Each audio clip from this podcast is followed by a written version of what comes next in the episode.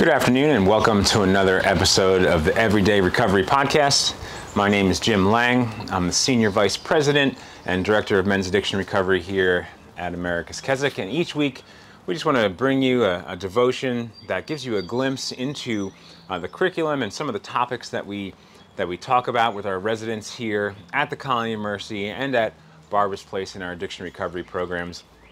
And this past week at the Colony, uh, we, we talked about idolatry. We talked about idols of the heart and, and how when we chase after the, the idols uh, of our heart, uh, we find ourselves just steeped in sin. And, and really, uh, when you look at idolatry in the Bible and you can look in the Old Testament, the idolatry has a lot to do with, with just crude idol worship, with worshiping graven images of, of inanimate objects or, or animals. And, and so when, when you talk to someone these days about idolatry, we, we kind of almost think, well, we don't have a, a problem with idolatry. We don't uh, do that anymore. But, but idolatry is still very relevant today as we look to things in our lives, whether it's our jobs or our bank accounts or even our spouses or our children. When we look to those things, uh, to bear the weight of, of our love and acceptance, of our safety and security, and our meaning and purpose. Uh, all those things we are supposed to find in God and God alone. And so, a lot of times, the idols that we have in our life are actually good things. They're, good gifts that God, God has given us, and we've taken a good gift and we've make it, made it an ultimate thing. And so, I, I take what what is good and what God has given me, and I place on that object or I place on that person uh, meaning and purpose for my life, love and acceptance for my life, for safety and security for my life. And, and that thing just isn't able to bear the weight of that. And so we find ourselves in, in trouble. And take us to 1 Kings 18, and, and it's this story uh, of Elijah at Mount Carmel, and, and it's kind of Yahweh versus the prophets uh, of Baal, uh, of Baal, which was a, uh, an idol that the people worshipped. And so we pick up the story in verse 20 of 1 Kings 18, and it says, So Ahab summoned all the Israelites and gathered the prophets at Mount Carmel. Then Elijah approached all the people and said, How long will you waver between two opinions? If it is the if the Lord is God, follow him. But if Baal, follow him. But the people didn't answer him a word. And so Elijah is calling out the people of Israel. Like, are you going to follow the Lord? Are you going to follow Yahweh? Or are you going to follow the idols of your heart? Are you going to fo- uh, uh, follow the idols uh, of the pagan people in the area? And so the people didn't answer him a word. Verse 22 then says, Then Elijah said to the people, I am the only remaining prophet of the Lord, but Baal's prophets are 450 men. Let two bulls be given to us. They are to choose one bull for themselves, cut it in pieces, and place it on the wood but not light the fire. I will prepare the other bull and place it on the wood, but not light the fire. Then you will call on the name of your God, and I will call on the name of the Lord, the God who answers with fire. He is God. And all the people answered, That is fine. And so Elijah is setting up this showdown uh, between Yahweh and Baal to, to show the people who truly is God, who can bear the weight of their love and acceptance, safety and security, meaning and purpose. Verse 25 Then Elijah said to the prophets of Baal, Since you are so numerous, choose for yourselves one bull and prepare it first. Then call on the name of your God, but don't light the fire. So they took the bull that he gave them, prepared it, and called on the name of Baal from morning until noon, saying, Baal, answer us. But there was no sound. No one answered. Then they danced around the altar they had made.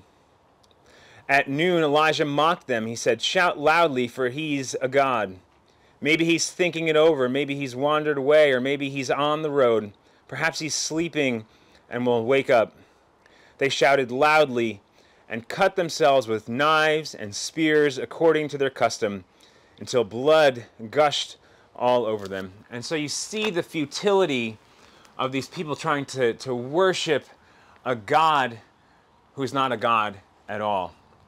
And, and I, th- this verse here, I think it's such an important verse for un- to understand because when we look for things in our lives to be ultimate things, when we make our job, when we make our career, when we make uh, our bank account the ultimate thing in our life that we're trying to uh, find our meaning and purpose, our love and acceptance, safety, security in, it will always require more from us. It will always make us bleed. You see, you see them here. It says they, they shouted loudly and cut themselves with knives and spears according to their custom until blood gushed over them.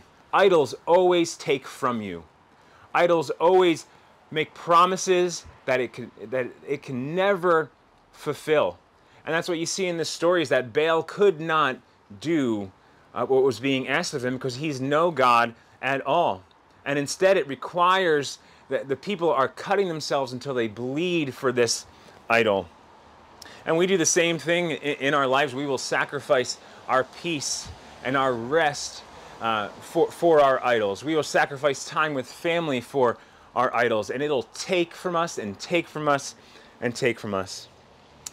Uh, all afternoon they kept raving until offering of the evening sacrifice, but there was no sound, no one answered, no one paid attention. Then Elijah said to all the people, Come near me. So all the people approached him.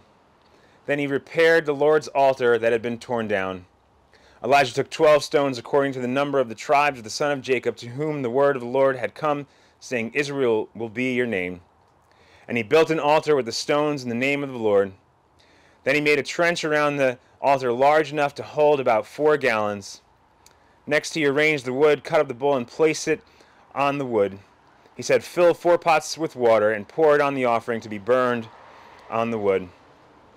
Then he said a second time, and they did it a second time. Then he said a third time, and they did it a third time. So water ran all around the altar. He even filled the trench with water.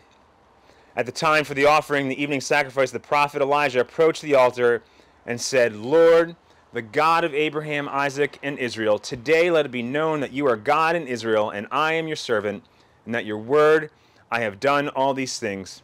Answer me, Lord. Answer me so that this people will know that you, the Lord, are God, and that you have turned and, that you have turned their back, their hearts back. Then the Lord's fire fell and consumed the burnt offering, the wood, the stones, and the dust, and it licked up the water that was in the trench. When all the people saw it, they fell face down and said, The Lord, He is God. The Lord, He is God. And so it is only God who is sufficient to fill those longings of our heart. We all have these yearnings uh, deep within us, every single one of us. We are all searching for love and acceptance. We are all searching for meaning and purpose. We are all searching for safety and security. And, and those things can only be found in our Creator. He's the only one that's able to satisfy us. And He's the one who bleeds for us. Uh, our idols, they cause us to bleed, they take from us.